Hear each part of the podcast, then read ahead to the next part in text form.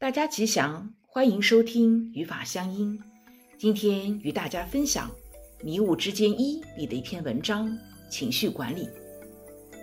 五人的身体好像是一个村庄，在人体的村庄里住了各色各样的人物，例如心中就包括天、人、地狱、恶鬼、畜生等，五趣六道都有。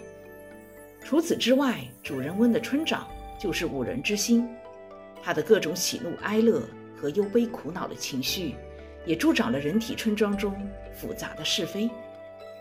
情绪没有定准，如时而愤恨骄慢，时而昏沉懈怠，时而癫狂牵令，时而惊慌失措。当一个人情绪不佳的时候，喜怒无常，蛮横无理，做事前后不一，举棋不定。让人觉得很难和他相处。有情绪的人就好像工厂里的机器不顺，有时运作正常，有时故障连连。有的人形容人的情绪变化如天气，晴时多云，偶阵雨，让人琢磨不定。当一个人长期处在阴晴不定、冷热无常的气候中，身体如何能健康呢？因此，一个人即使再能干，绝不能情绪用事，情绪化是立身处世的障碍，用情绪做事不容易给人信任，当然也就不容易成功立业。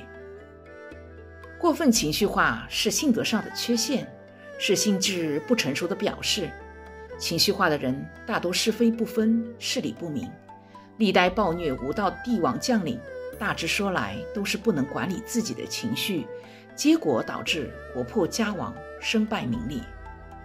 情绪化就是一种负面的情感，例如不平、不满、嫉妒、沮丧等，显发在外的，自然而然就表现出粗暴、蛮横、乖张、无理的言行。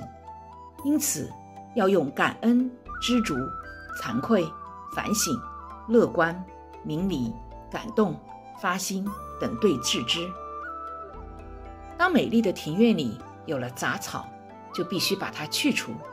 当厨房里有了垃圾，就要把它清理；当身上有了污垢，也要将它洗净；当心里的情绪有病了，怎能不把它治好呢？语云：“一事之不治，何以天下国家为？”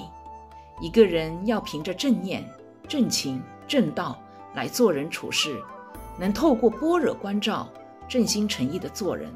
才能把人体的村庄治理得非常完美，使得上下有序，老幼尊卑各得其所，绝不会在情绪上计较。